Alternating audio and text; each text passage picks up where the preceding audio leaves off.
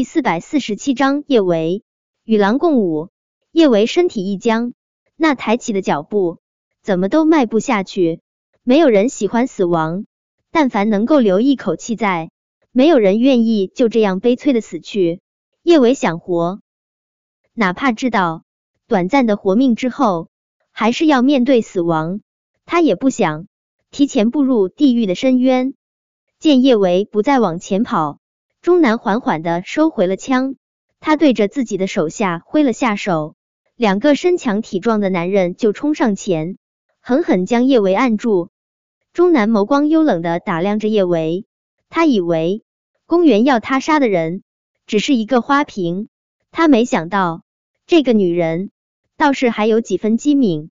不过在绝对的实力面前，所谓机敏根本就无法彻底扭转乾坤。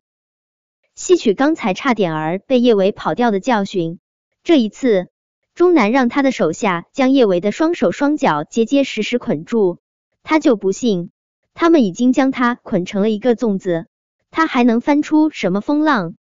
钟南直接将叶维带到了大青山。魏狼，这几匹雪狼还是宫情在欧洲的时候养的，这两年宫情要暂时将重心放在国内。他也将自己最爱的几匹雪狼带了过来，因为叶维是公园指定要喂狼的。在将叶维丢入林中喂狼的时候，钟南还是先给公园打了个电话。钟南，你们抓到叶维了是不是？公园的声音之中带着明显的激动，完全不像是那个金贵优雅的世家名媛。对，叶维现在在我手上。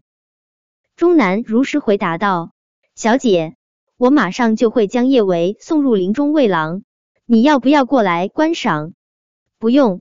公园其实是特别想要过去欣赏叶维被雪狼撕碎的惨状的，但是他还有不到一个小时就要进行手术了，他分不开身，不能亲眼看到叶维惨死。公园心中终究是有些遗憾，他想了想，连忙对着钟南吩咐道：“钟南，麻烦你件事。”帮我拍一段视频，我要叶维被雪狼撕碎的视频。拍段视频对钟南来说再简单不过，他自然不会拒绝。公园小姐，你放心，待叶维被雪狼撕碎，你就会收到我拍下的视频。挂断电话之后，钟南返回轿车的方向，他打开后备箱的大门，直接将叶维从上面拖了下来。钟南本来是想要直接将叶维扔到林子里面的，但是想到叶维这样被捆着手脚，不用挣扎就会被雪狼撕碎，太不具备死亡的美感。他想了想，还是让人弄开了叶维身上的绳子。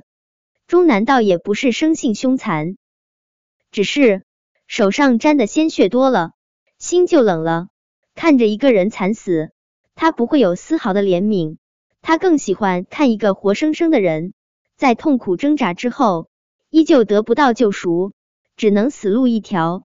钟南慢悠悠走到叶维面前，他身上的气质清贵到渗人。叶维，你知不知道我为什么要弄开你身上的绳子？为什么？叶维下意识问道。因为我笃定你逃不出雪狼的狼爪。钟南不紧不慢的开口。直接让雪狼把你撕碎多没意思，我更想看到你苦苦挣扎，想要为自己寻一条生路，最终还是得被雪狼撕碎的绝望。你真变态！叶维忍不住唾道：“你简直就是一个杀人狂魔。”钟南没有立马说话，他只是垂下脸，看了一眼自己那双干净白皙的手，这双手看上去是那么干净柔和。但他上面沾过的鲜血，他自己都数不清。对你落在了杀人狂魔的手中，别想活。钟南倒是没有反驳叶维的话，他不疾不徐说道：“没有人天生愿意双手沾满鲜血，可他们那些从修罗场上走出来的人，不杀人，不染血，就只能成为别人的手下亡魂。”呸！叶维继续狠狠的唾钟南。他知道自己今天肯定是活不了了，可就算是他死，这些害他的人也别想太痛快。叶伟也知道，他挣扎，他反抗，只会死得更惨。但他不甘心啊！叶伟狠狠的抓住手中的包，他卯足了全身的力气，就狠狠的往钟南的身上砸去。钟南面不改色，他一个反手扣，就直接将叶维摔在了地上。叶维疼的小脸都变了形。他的身手其实对付一两个普通男人是没什么问题的。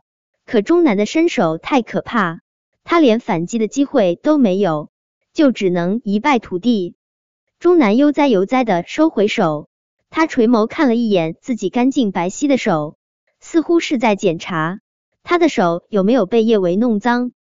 叶维，如果我是你，我就不会白白浪费力气，而是乖乖等着喂狼。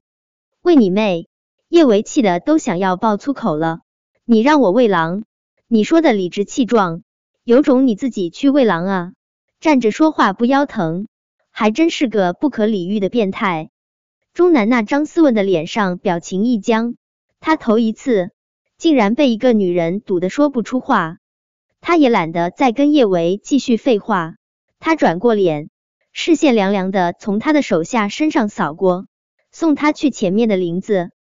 宫情的那几匹雪狼是分开来圈养的。前面那片林子圈养着的是宫琴最喜欢的一匹雪狼雷欧。在将叶维送进那片林子之前，钟南还很扭曲的让他先欣赏了一场好戏。雷欧刚刚捉到了一只羊，那只羊眨眼之间就在他的利齿下四分五裂。看着面前大片的猩红，叶维胃里翻涌，他不停的干呕着，他不敢想。接下来，他也会像是那只羊一般，被一只凶残的狼撕成碎片。对于叶维的反应，钟南倒是十分满意。叶维，好好享受。说完这话，钟南的那两个手下就不容分说的将叶维扔到了那片林子里面。叶维再次在心里爆了粗口：“享受你妹啊！心理变态才会觉得被雪狼撕碎是一种享受。”叶维以前从来不敢想自己有一天会这么近距离的与一匹狼共处。他努力想要让自己镇定一些，但他的双腿还是控制不住打颤。他唯一庆幸的是，那匹雪狼刚刚捕食过猎物，他既然已经吃饱了，应该不会立马冲过来把它撕碎。叶伟想逃，想要爬出这片圈起来的林子，可围墙太高。他爬不出去，他不停的在心中祈祷，希望这匹雪狼别注意到他，他最好被那只羊撑死。事与愿违，他还是发现了他，而且嘶吼着往他的身上扑去。本章播讲完毕，想提前阅读电子书内容的听友，请关注微信公众号万月斋，并在公众号回复数字零零幺即可。